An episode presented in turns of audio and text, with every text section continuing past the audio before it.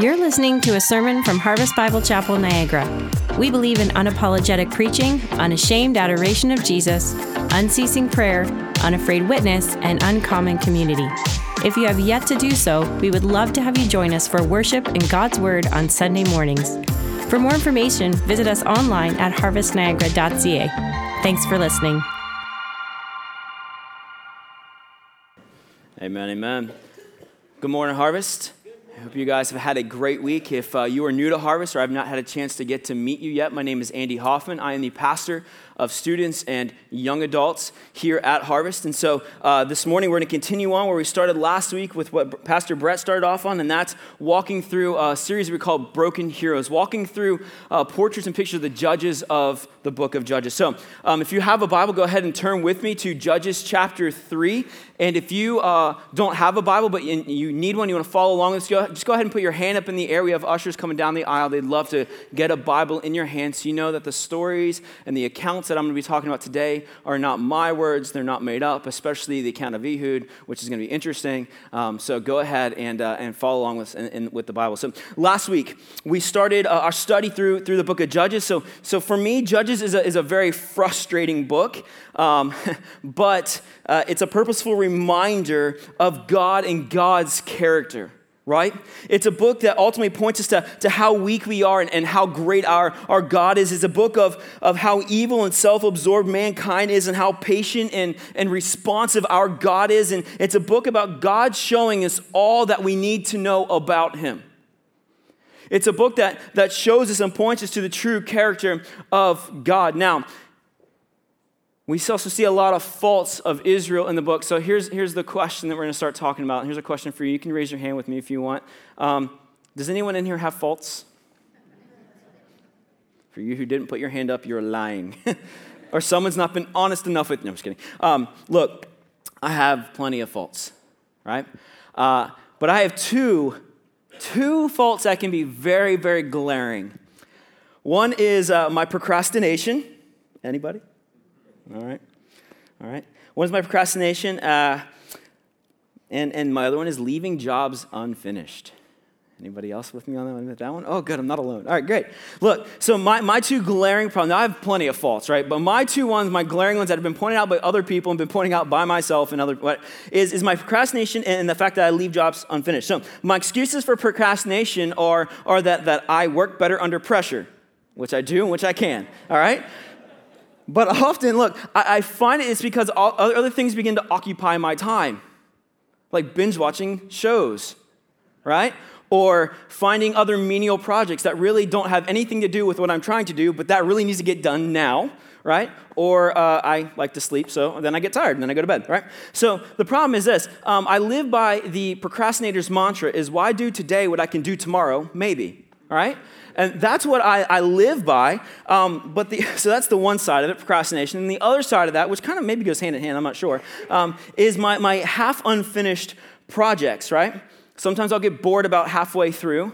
Um, or, or I get sidetracked or, or start another project, similarly, very similar to my procrastination, right? Or uh, there's a good game on, right? Like today at 11 o'clock, all right? But I'm not gonna talk about that game. Um, right? There, there's a good game on, or, or again, I, I get tired. Uh, there, there's, plenty, there's plenty of reasons, um, but here's the problem with that.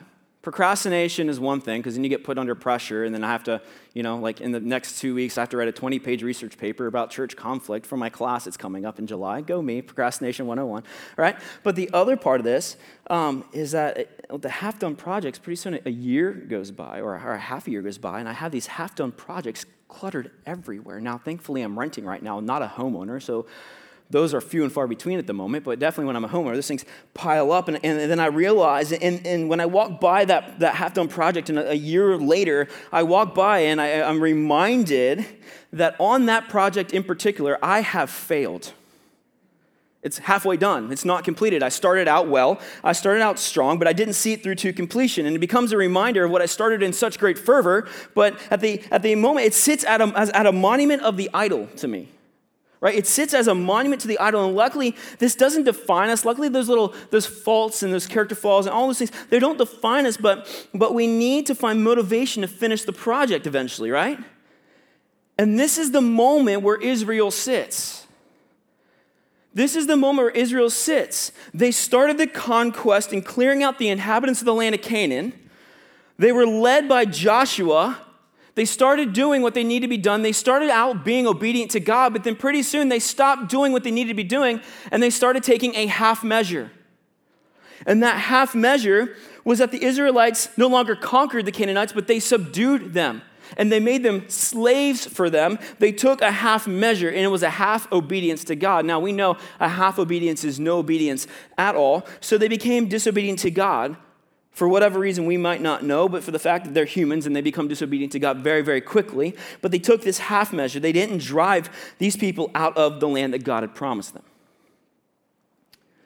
Then Joshua died, and then the disobedience set in even more, and Israel began to worship the, the Baals and the other idols, and God did not drive out the inhabitants of the land. Now, if you look at last week, chapters 1 and 2, there's a shift between Israel driving out the inhabitants of the land to God no longer driving out the inhabitants of the land. Now, there's a huge shift there, right? We don't have time to really dive into that this morning. But here's the thing it goes from Israel saying we're going to drive them out to being disobedient to God saying, I will no longer drive them out. And so the question becomes this how often do we want to take credit for even God's work, going, well, it was me driving them out? And God's like, actually, it was me, but since you no longer want to, I'm not going to. And we begin to take, take this, this credit for what God is actually doing. And this is what Israel begins to do. They, they sit there and they say, Well, yeah, God, we're going to subdue. And now, wait, wait a minute. This, this path of disobedience leads us even further and further and further into more disobedience. And so we're going to pick up today Judges. Uh, we're going to read uh, chapter 3. We're just going to read verse 1 through 6 first. With the whole chapter, I'm probably not going to read the entire chapter. I might read the entire chapter. It depends on how I'm feeling at the end, right? But we'll, we'll figure this out. But look, it says this With that setup, chapter 3, verse 1 says this, and this will be on the screen for you. Now, these are the nations that the Lord left to test Israel by them, that is, all in Israel who had not experienced all the wars in Canaan. It was only in order that the generations of people of Israel might know war, to teach war to those who had not known it before. These are the nations, the five lords of the Philistines, and all the Canaanites, and the Sidonians, and the Hivites who lived on Mount Lebanon from Mount Baal Hermon as far as Lebo Hamath. They were for the testing of Israel to know whether Israel would obey the commands of the Lord, which he commanded their fathers by the hand of Moses. So the people of Israel lived among the Canaanites, the Hittites, the Amorites, the Perizzites, the Hivites, and the Jebusites, and their daughters. Look, verse 6, look at this. And their daughters, the daughters of Israel, and their daughters took to themselves for wives and their own daughters they gave to their sons, and they served their gods. Now we see the, the glaring problem already beginning to happen. See, what happens is when we take a half measure in following God, we end up becoming in a place of disobedience, which leads us to even further disobedience. See, God left the, the inhabitants so that they, that they would know warfare. And this is distinctively different from the book of Joshua when, when God told Israel not to fight, but in fact let me show you my power. And, and instead of fighting, walk around the walls of Jericho seven times and then give a mighty shout with the trumpet, and the walls will fall down, and I will hand you that city. And now we see a shift from this. We see a shift from just do it on my own power to now you're going to have to fight. Now you're going to be pushing them out. And so we see the shift between God telling Israel not to fight, but to walk around the walls and to trust Him. And now we see the, God allowing the inhabitants and the need to fight because they would not follow Him. We see the dramatic shift here. And there's, there's an important note here, and this is not my thoughts. This is a commentator that I was looking at about these things. But says this one commentator indicates, in looking at the Hebrew, the words in Hebrew, about going off into battle, verses 1 through 3, says God's concern was not that Israel would learn war for war's sake. He wasn't just setting them up just to teach them how to be brutal and warish, but to learn about the significance of this war that Israel had. To learn about the fullness of dwelling peacefully in the promised land that God has promised them.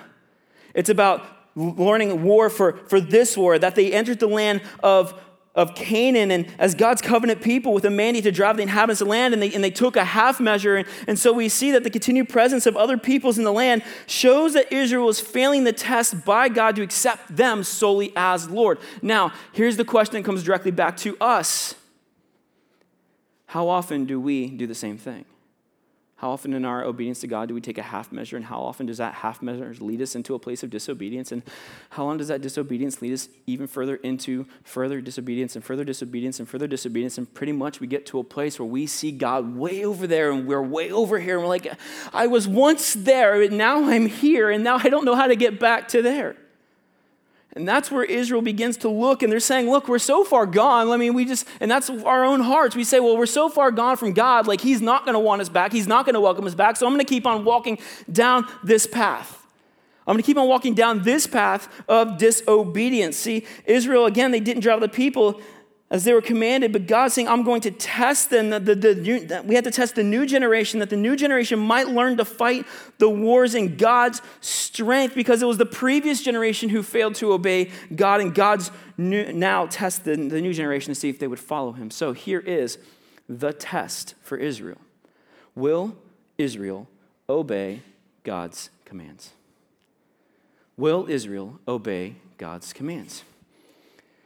And we start Judges chapter three. We're like, maybe, maybe they'll, maybe they'll smarten up, man. Maybe they'll find some like inner courage and strength, and maybe, maybe they'll, maybe, maybe they'll see like all the enemies that that potentially could be against them, and and maybe they'll call upon the strength of the Lord that that they would get their senses knocked right. And then we we read verse six. And their daughters they took to themselves for wives, and their own daughters they gave to their sons that they served their gods. There was no fight, this was a slaughter. There was no battle here. It was just like Israel saying, We see all the enemies. There's no way we can defeat them. There's no way we can conquer. God, what were you thinking? We can't defeat that. What are you doing? You know what? You know what we'll do? We'll intermarry. You know what we'll do? We'll do these things. And here's the thing the inhabitants, verse 4, were left to test and determine Israel's commitment to the Lord. And the Lord still does this to this day. He tests us to determine where our hearts truly lie with Him or against Him. With Him or with the world. Our, our half hearted disobedience takes us down paths of sin. And the path is dangerous, it creates bondage, not freedom. And the world is going to promise you, the enemy is going to promise you, the culture is going to promise you, if you would just accept this or view this or think this way, then this will be freedom and you'll be just, oh, you won't be that narrow minded bigot anymore. And that's not true because your bondage that you latch yourself to does not equate to freedom. It is God making clear we are people who believe these scriptures and we believe that it is only through God and through the obedience of God that we will find true freedom. And we understand that. And we see verse 5 and, and, verse 6 that they lived among the other nations. They became like the other nations. So here's the results of the test they failed. And they failed in the oh worst kind of ways. How did they fail? Three ways. They lived with, not exterminated, the people of the land. Now, I know in that way, we talk about, well, God is such an evil, ruthless, dictator that he would tell these people of Israel to go and, and murder all those innocent people. Let's stop there when we say innocent with anybody. Look, and, and at the time, sometimes we can look at these Old Testament accounts and we can bulk a little bit and we can say, why would he do that? And the reality is this because God promised Israel something, but Israel had to trust in him. And so I can't give you the, the rest of the, the mode behind why God tells them to do something because I'm not God and I'm looking at a finite view of this word. And so, so that was the first thing. That's how they failed. They lived with, they didn't, they didn't drive the people out of the land. Here's the second thing they intermarried with the Canaanites. They looked at him and said, Well, we can't defeat them, so if we can't beat them, we're going to join them. And then that's how this became. And here's the third thing. Not only, not only did they live with them, not only did they intermarry with them, but they forsook their own God. They began to worship other gods. They began to serve the other gods of the land. And we look at this church and we, we go, we balk at that and we go like, Israel, wake up. Israel, get smart. But look, this list is us right? And I'm not talking like in the literal sense. Like, hopefully, you're not out in your field like, trying to kill people to get off your land. That's weird and that's illegal. Don't do that. All right? You know, and even in, like these things are not literal things except for the last one. But how often do our hearts flee from the very thing that God has told us to do? How often do we accept the junk of the culture rather than actually fighting against it? How often do we, do we not be like Israel? And how often do we be like the people who are going to pursue Christ? See, things from this moment, they, they, don't, they don't get much better at this point. They actually go from bad to worse. The initial obedience to God, or disobedience to God, leads to a larger pathway to disobedience.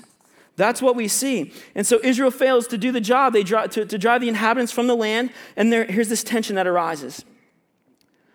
And here's the tension that arises God has promised to deliver his people, and we know that God's character is perfect, and we know that God is always faithful. So we know that God still needs to finish this job, right? God has promised to deliver his people, but he demands obedience. With you and I, there's sin in our life, and a lot of that sin would be eradicated in simple obedience to Christ. Now, does that mean that you wouldn't struggle with it? Absolutely not. But that means that you would have ultimate victory in it and over it. We need to give those things to Christ. So Israel begins a nasty cycle of idolatry and revival. And we see this. Here's the graph up on the screen here. And so we see that Israel, uh, you know, in, in last week, Brett talked about this. He says, Israel disobeys, God punishes, Israel turns back, and God delivers. Well, now we see this we see the anger of God. We see the punishment of God. We see Israel change their mind, and then we see God deliver them. This is now the new cycle that we are in.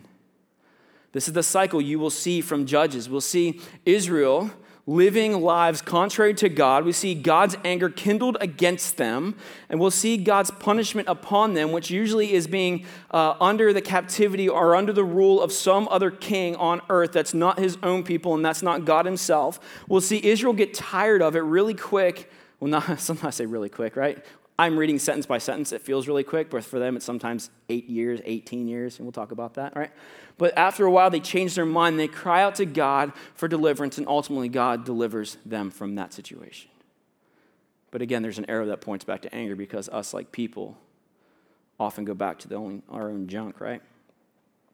And so here's the, here's the reality we're going to look at that word deliverance quite a bit today because that's the place we all yearn and hope to be the place of, of deliverance. We all strive for deliverance. We want to be free of our sin and our bondage. We, that, that's what we strive for. Our souls yearn for this. To be in a rightful state with the creator of the universe is where everybody's soul actually desires to be.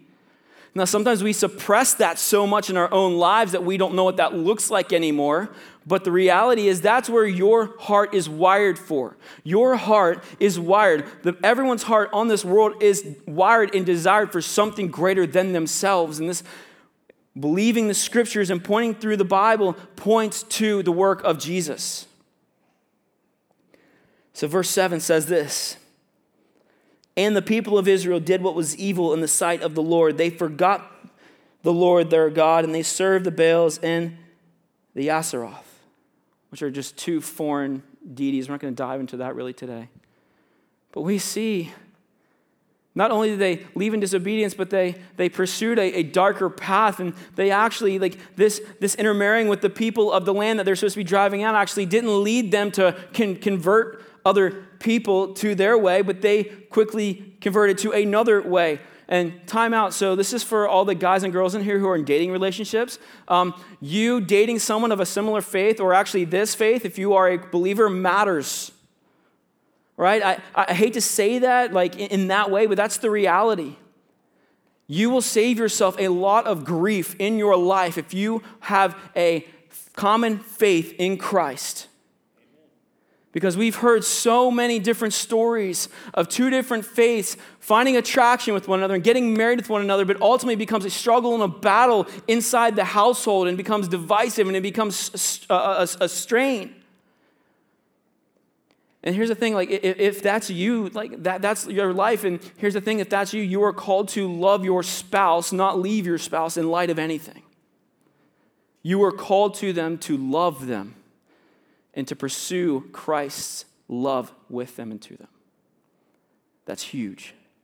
So that's kind of the side note right there, right? But we see this, right? So the people did was evil in the sight of the Lord. They forgot their God, which is crazy, but we say it's crazy. But how often in our own daily lives do we forget our God? For some of us, it just takes hanging out with that other group of friends that don't go to church with us that we really forget our God, right? Let's just be real there, all right? And so we see verse 7, verse 9. The people did what was evil in sight of the Lord. They forgot their God, and then they gave, and then God gave them over to their sin to be ruled under another. So look at this. It says, Therefore, the anger of the Lord was kindled against Israel, and he sold them into the hand of Cushan, Rishathaim. For that's a really long word. I'm just going to call him Cushan, okay? Um, the king of Mesopotamia, and the people of Israel served Cushan, look, eight years. Now, um, earlier I said, oh, yeah, quickly they come around and change their mind. No, eight years. All right? Think about where you were eight years ago. Think about how your walk with the Lord was eight years ago. Think about were you married eight years ago? Think about did you have kids eight years ago? Think about how young your kids were eight years ago. All these different things. Eight years is a long time. All right? I live by the, the days are short, or what is it? The years are short, but the days are long right?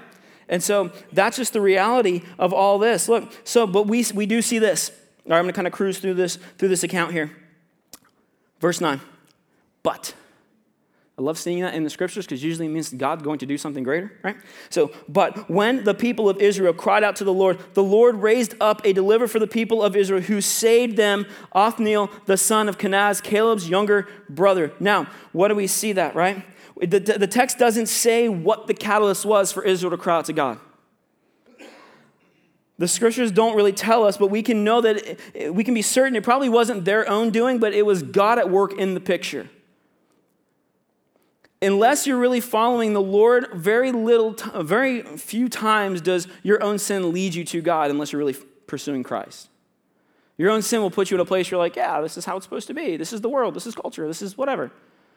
But those people who have a background or an understanding or a confession and belief in the Lord, when you are pulled away from Him, your heart is screaming at you. Your heart is yearning for you to return back to what you know and what you trust. And we see that in Israel. So eventually, like, it doesn't matter. Look, sometimes, I'm just going to say this too. Sometimes it doesn't matter what brings us back to the Lord, the fact that we're going back, right? It doesn't, know, it doesn't matter if, if whatever, if this happened or that happened or you finally just got tired of it. But the, the fact of the matter is they cried out to the Lord. They went back to the Lord. They started pursuing the Lord. And that means for you and for me, it doesn't matter where you are. It doesn't matter what brought you to that place. It just matters that you're crying out to the Lord for Him to deliver you. Right? And so, don't get wrapped up in that, well, I'm too far gone, I'm, I'm this and I'm that, or I have this issue and I can't seem to get rid of this sin pattern in my life. It doesn't matter. Cry out to the Lord. And He will begin to show you and give you deliverance in these things. But we see Israel chose, up until this point, to live against the knowledge that they had about God. And Israel in 2019 are so not that far removed, right? Our hearts and our minds are often at odds. We want things that that are not of God while trying, on, while trying to hold on to the holiness of God, which is completely crazy because it's not going to happen. You're going to get torn one direction to the next. And so, since Israel didn't live in disobedience, God anger kindled against them, and he gave them up. And so, Israel hardened their hearts and toward God for eight years. They cried out to him, and what changed them? All these different things. We begin to see this common thing. When they cried out, God responded. Right? That's the big thing. But here's one thing we do what we do know is this deliverance requires repentance and obedience. That's one thing we do know. Deliverance requires repentance and obedience. Now, first, there's the question we always have to ask because it gets so convoluted is what is repentance? Because that's, you can ask the however many people in this room and you'll get however many answers. What is repentance? Look, it's not guilt. It's not you feeling, feeling bad about it. It's not you going, oh, I feel terrible that I sinned against the Lord, right? It's not that. That's not repentance. It's, it's not strictly saying you're sorry to God.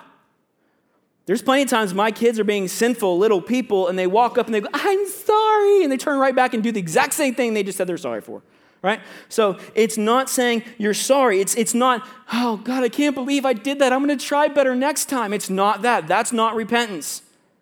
Because when we start saying, God, I'm so sorry, I'll try better next time, I'll do better, you start making your repentance about you and not about the Lord, right? And trust me, I'll try better next time equates to I'm going to fail again, all right? And so we do this. It's, it's not the pride of self where we say we're going to stop sinning, right? The, the, the, repentance is literally this it is going to a place where we realize that our sin is a front in the heart of God, that our sin is an offense into the heart of God, realizing that it's only going to be Him who's going to be able to eradicate that sin from our lives. It's not about you.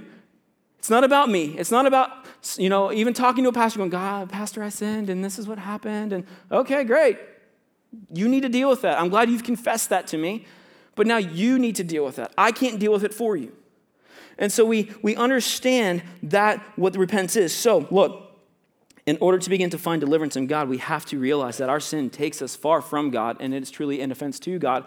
And until you get to that place, realizing that your sin is far less about you and other people and far more about you and God, you have already begun to fail that process. And so, how is this done? That's the question I was getting. Okay, and you say it's not this, but it is this. How is this done? It's done by getting down on your knees, metaphorically or not, and crying out to the Lord to save you, knowing that it is only Him who is going to do it. It is only Him who's going to pull you out of the miry clay. It's going to be only Him who's going to remold you He's not going to take, and if you're not a believer in Christ, Christ doesn't take your old life and try to make himself around it. He squishes the mold he made of you and makes something brand new. So, so if you're not a believer in Christ, you're like, well, that's, that's you know, fun and fairy tales, but I don't know how that's going to be done because my old life looks terrible. Yeah, guess what? Those remnants will still be there, but God is not going to remold your old sinful self. He's going to give you a new heart. And so this is where Israel begins to, to come into play.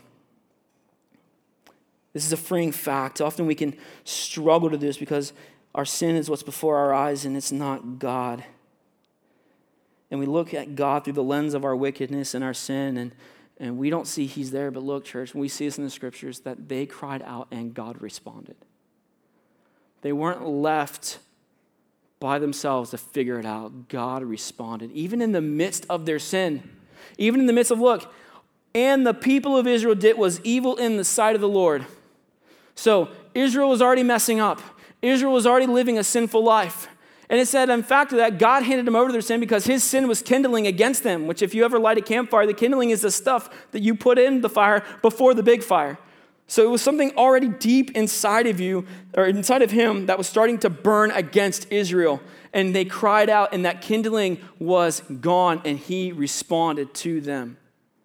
Some of you just need to hear that today that God is not forever angry at you, trying to throw you into a fire. He wants to save you and He wants you to cry out to Him. And God didn't wait, so God gives the, God gives the people of Israel Othniel, and we see Othniel actually introduced into the book of, of Judges in, in chapter 1, verse 13, as a warrior. And so we see that Othniel, God raises up someone who is a pinnacle that Israel wants as a leader. He is a warrior and he's a man of God. We see that clear as day. I'm not going to go back and read that. You can go back and read that for yourself later on. But we see something even greater here. It's not that he just raised up Othniel, but look, verse 10. The Spirit of the Lord was upon him, and he judged Israel. Catch that again. The Spirit of the Lord was upon him. God heard Israel's cry. God raised up a judge, and God gave him his own spirit. That's huge because this is a, an actual separation between the Old Testament and the New Testament. Because in the Old Testament, when God was blessing people or when God was, was, uh, was, was sending people in to do his work, guess what? It says the Spirit of the Lord was upon him. Now we look at them, we live in the New Testament age, right? We live in, in the, like I said earlier, the already but not yet. We, we live in the, Christ has already done the atoning work on the cross. He's already raised from the dead. He already sits at the right hand of the Father. And now we wait for him to return. But when we confess and believe in him, the Bible doesn't tell us that the Spirit of the Lord is upon us, but the Spirit of the Lord is within us. We don't have to wait around for God's Spirit to come upon us. It's within us if you are a believer in Christ. And you can do the same thing in the same way. You can pursue Christ in those same ways of obedience. But here's the second thing we see in this. In the middle of verse 10, he says, He went out to war. He went out to war, and the Lord gave him Cush, king of Mesopotamia, into his hand, and he prevailed over him. So the land had rest for 40 years. Now, so we know deliverance requires repentance and obedience, but here's the reality, church your deliverance is also going to require fighting. Your deliverance requires fighting. Now, in the case of, of Israel, It caused Israel to, to restart their unfinished work by driving out the inhabitants from the land. And in this case, they're, they're actual oppressors of the land. And God gave Israel the task, and it truly became a monument to their disobedience, going, Look how big this task is now. And if you actually would have just completed it the first time, been obedient the whole way through, this wouldn't have been this difficult. You wouldn't have the baggage of your sin. You wouldn't have the baggage of marrying the, the, other, the other inhabitants. You wouldn't have the baggage of serving false gods. You would have had me the entire time, and this task would have been so easy. It would have cost you something, but it would have been much easier with me on your side than you trying to do it on your own. And we're going to kind of come back to, to that thought here in a minute. But, but for Israel, look, obedience cost them potentially their life. You're going out to war. You're going out to war, and, and back in the day, it's not, a, it's not a drone strike and a surgical attack. It's standing face to face, charging at each other as the, the yards and the meters and the kilometers or whatever you guys form you want to use today, right, is closing in and you're running at each other with, with swords, spears, bows, rocks, whatever you can find to kill the enemy. And so you know it's going to cost Israel something and it's going to might cost them their life on the battlefield, but for us it's going to cost you your life on a whole different level most likely. For the reality is, if you're pursuing God, your deliverance in Christ, in the, in the picture of Israel, look, requires fighting, for our brothers and sisters across the world, they are losing their life on the battlefield. That's, that's just fact. That's not here. That's not in North America. That's really not even on this side of the world. But it's happening nonetheless. But for, for many of us, it, it's going to cost you something. It's going to cost you much in following Jesus. It means saying no to yourself and, and yes to God, and no to your ways and yes to His ways, and no to your ideas and yes to His ideas, and no to your will and yes to His. It is a fight to live the faithful Christian life, and please don't let anyone tell you otherwise. It'll cost you something. Following Jesus might cost you family, it might cost you friends. It might cost you status. It might cost you cultural, societal things. It might cost you, and in fact, it will cost you if you truly follow Jesus in this culture. But a life in Christ is, is a surrendered life in which we relinquish our perceived authority. We're not the sole authority over our life, just like Israel is not the sole authority over their life. And the people of this world, though, if you can deny the tenets of the Christian faith, but if we truly believe in the Word of God, if we truly believe it is the breath of God, is the, the text on the page is the breath of God, then we need to hold to the fact that everyone outside of this is separated from God. And we need to come to that true reality. But also, if you remember, Othniel had the Spirit of the Lord upon him. So we also know this that, that the, the Israel didn't go out to fight on their own he had the Spirit of God upon him. And like I just said a minute ago, the Spirit of God within us, we don't fight battles on our own. We don't fight without the Spirit of God upon us. We don't fight without the Spirit of God within us. We fight with Him. And so, look, because of the obedience, because of God's power, because of Othniel leading Israel well, we see peace in the land for 40 years. Peace in the land for 40 years. But then it says, then Othniel, the son of Kenaz, died. Oh, so close. Now, if the story ended there without him dying, and that was kind of it, we'd be like, yeah, Israel followed the Lord, and they, they, they're, they're finding victory, and, and look how great God is. They cried out even in their sinful state, and he responded, and, and yeah, they fought and they won. The end. No, you're in chapter three of a kind of long book. And so, like I said, we, we end up in this cyclical pattern of what's going on. They had, the land had rest for, for 40 years after the death of Othniel, but look, this becomes a pattern of life in Israel. They're okay. They do okay when they have a leader, kind of like us as dumb sheep do, right? We're okay when we have a leader, uh, but when no leader's there, they kind of stray away and kind of do their own thing. They're sheep without a shepherd. Hmm, that's New Testament terminology. Ultimately, we know this is pointing to the fact that God's people cannot and will not be satisfied with a leader and victor who will face death, but ultimately will only be satisfied by one who has conquered sin and death. This is pointing to the fact in a cyclical way that all these judges are going to raise up, that Israel's going to follow these leaders in obedience, but ultimately they're going to die and Israel's going to revert back to their old ways. Guess what? We live in the New Testament and we live with Christ sitting at the right hand of God. And so, therefore, we know, because we know what Israel didn't know, we know that we have ultimate victory in Christ Jesus. And I know it doesn't feel like that sometimes. I know it doesn't feel that way. I know sometimes we walk into our homes and we had a great service, and the first thing you're doing is disciplining your child, or getting to an argument with your spouse, or seeing that unwanted email, or remembering you have to pay a bill that you don't have the money for.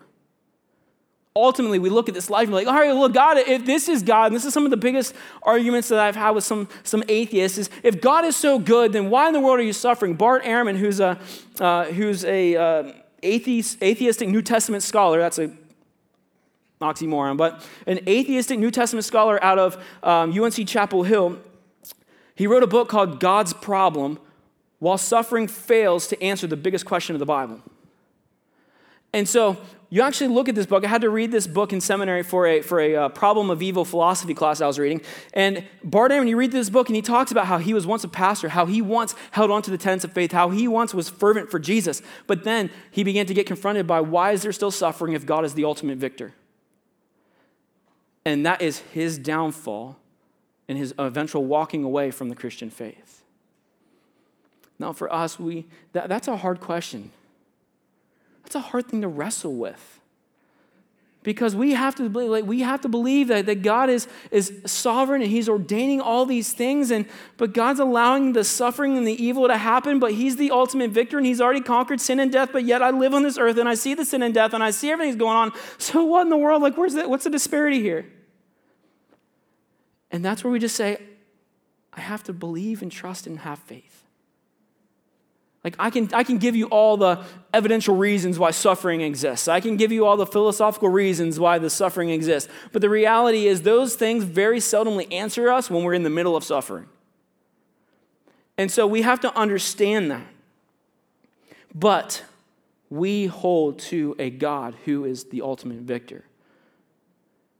And we hold to something Israel didn't know, is that all these judges are pointing them to a better Messiah that's to come. And so God sent the trouble. We, see that He allowed that trouble. He allowed Israel to be in that place. But when they cried out to Him, He provided leadership in the Spirit of God and He allowed peace and victory. And now Israel returns. Verse 12, here we go. And the people of Israel again did what was evil in the sight of the Lord, and the Lord strengthened Eglon, the king of Moab, against Israel because they had done what was evil in the sight of the Lord. We're back into the same pattern. And this is going to be a very familiar feeling for the next several weeks different nuances, but familiar feelings. So now Israel returns to their evil ways and enter one of the most entertainingly graphic accounts in the Bible. So buckle up. because it is the word of God, it is not the word of Andy, so therefore I am covered. All right. My elders heard that. We're good? All right, good. Dave gave me a thumbs up. I'm good. And even if he didn't, I told him he did. All right, so look, God gives him over to Eglon, the king of Moab. Israel finds himself again returning to slavery, which we're going, Israel, you're dumb. And then you look at your own heart and you go, oh, that's me. All right? So Israel found themselves returning to their slavery and the slavery of their sin and their idolatry, not for eight years, but this time for 18 years. Think about it 26 years overall, over the course of two times of slavery. They're stuck. All the while, God's going, hello. They're stuck.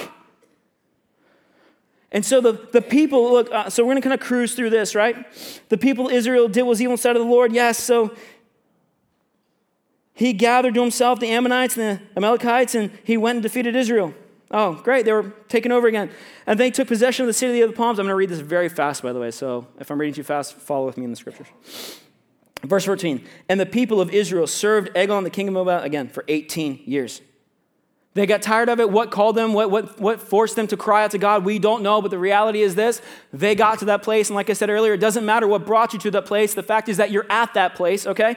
And so they're crying out to God. And guess what? Then the people of the Lord cried out to God, and the Lord raised up for them and deliver. Again, God did not wait, God was immediate. They cried out, God's waiting, going, I'm so angry at you, but if you would just listen and cry out to me. What did they do? They cried out, and He came in like the knight on the shining horse.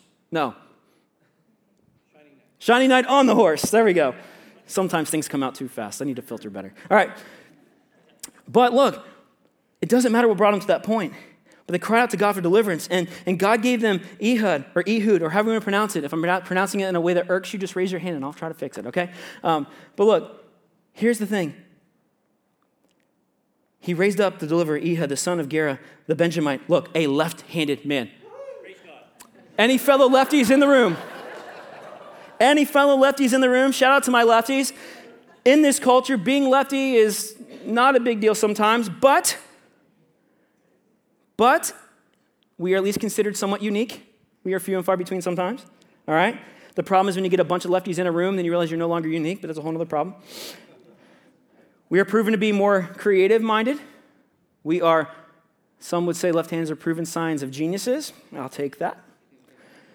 But we also have some downfalls. There's only one pair of left handed scissors, if any. The desks, when you walk into a classroom, are not that friendly to you. When you write with pencil across a piece of paper, you get this awesome silver lining down the palm of your hand that you have to rub off like this. And then it gets on this hand, and so there's a whole other problem.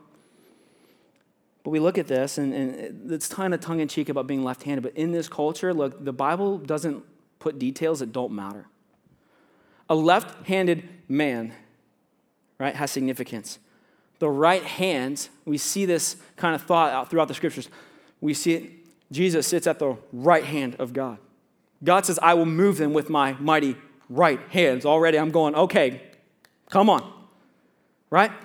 But we see this in the right hand, in, in the scriptures especially, the right hand was a symbol of power and a symbol of ability. And we see that God has raised up this man who's left handed. And really, that Hebrew text there doesn't say a left handed man, it actually says a man who lacked the ability of his right hand right? And so he's assumed in this case to have some sort of disability, whether it's a deformity or disability, whatever, but it allowed him to look unassuming.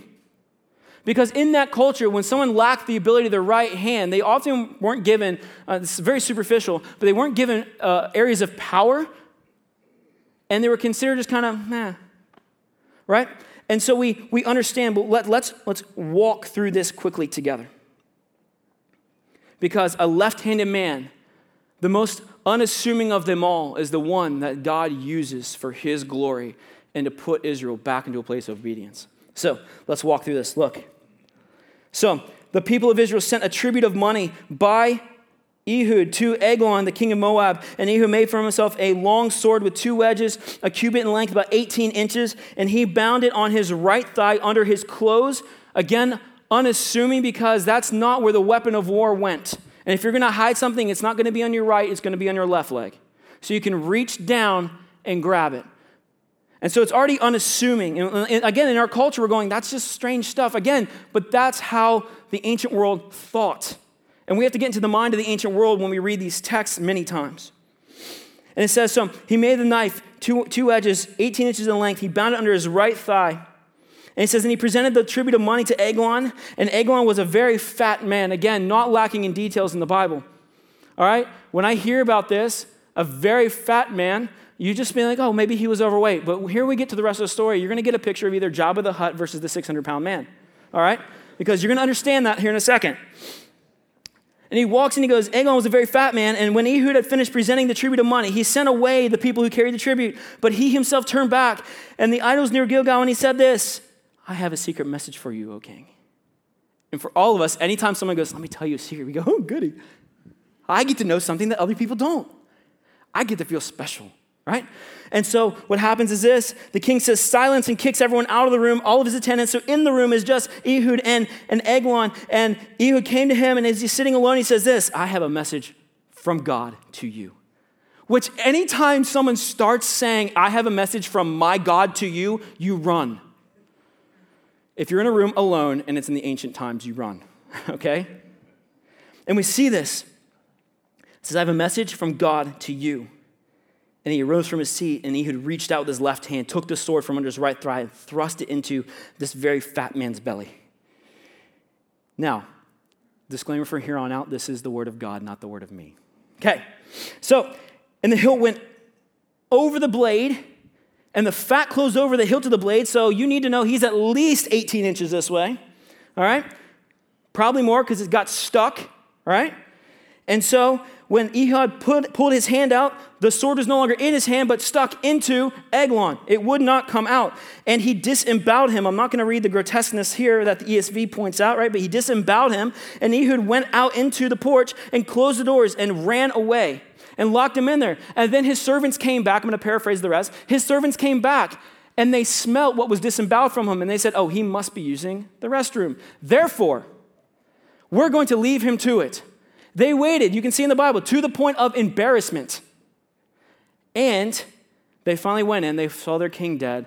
Ehud had already ran back, and then Ehud got the tribes together and they attacked their captors.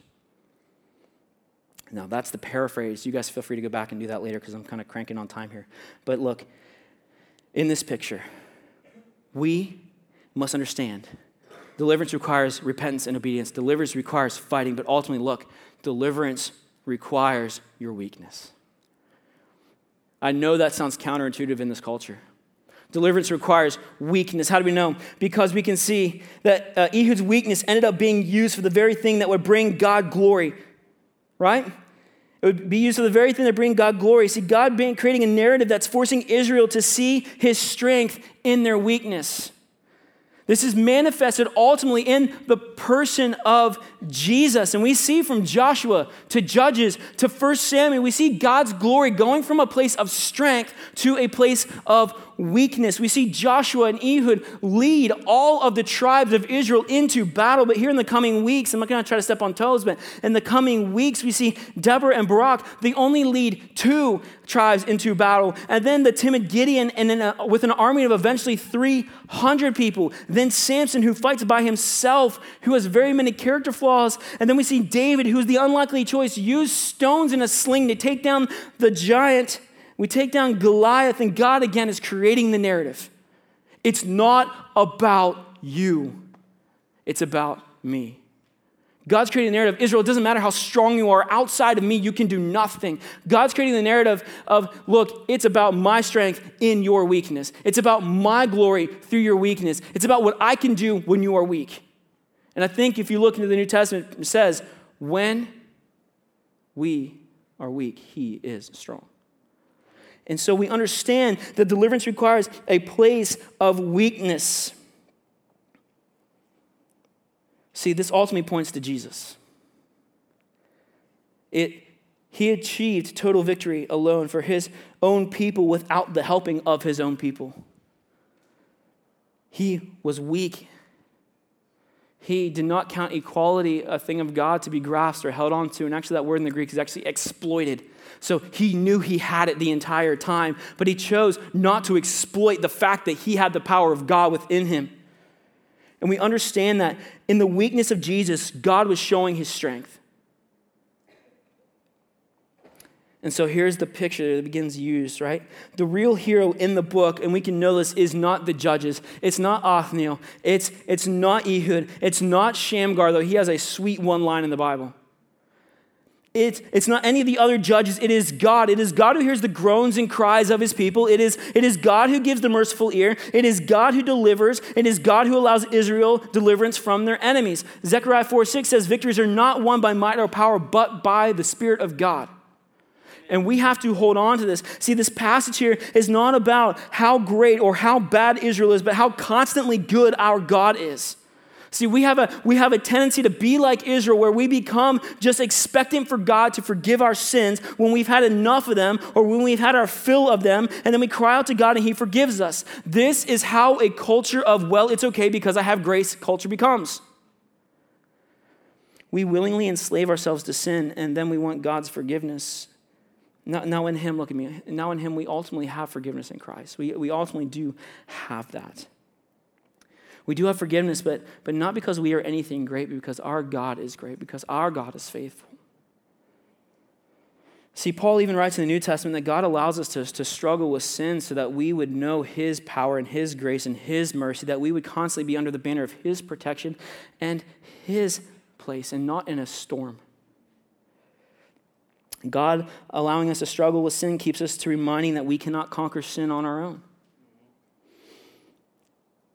Here's the scary thing, church. Sin has become such a commonplace within the life of God's people that we rarely find ourselves distraught, broken, weeping, or crushed over our sin.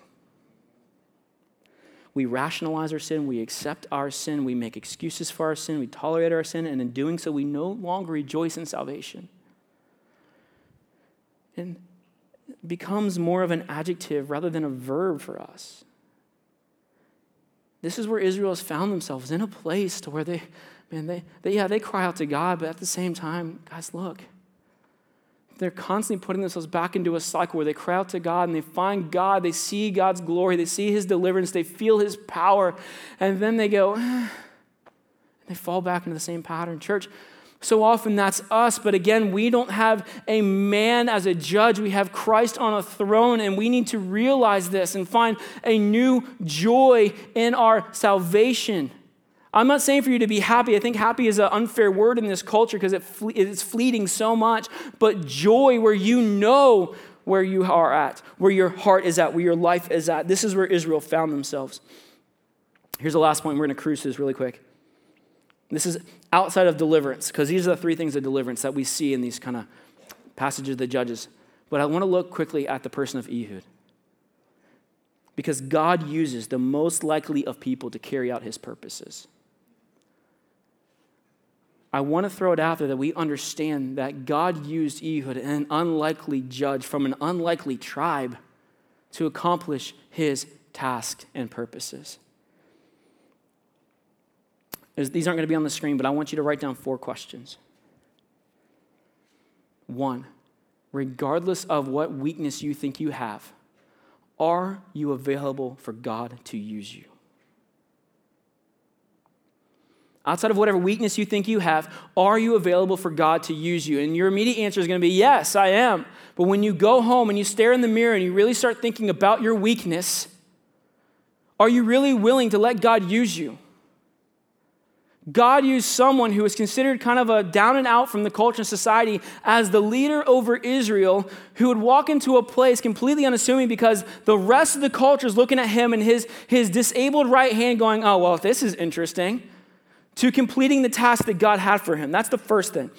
And then that's the only thing about that. That's the only thing I want you to ponder when you look at the picture of Ehud, because I think the, the narrative surrounding chapter 3 is much more uh, impactful than just looking at the person of Ehud. But we need to understand that. Are you open to God using you? Here's the second thing Have you confessed your sin to God and to others that they would hold you accountable?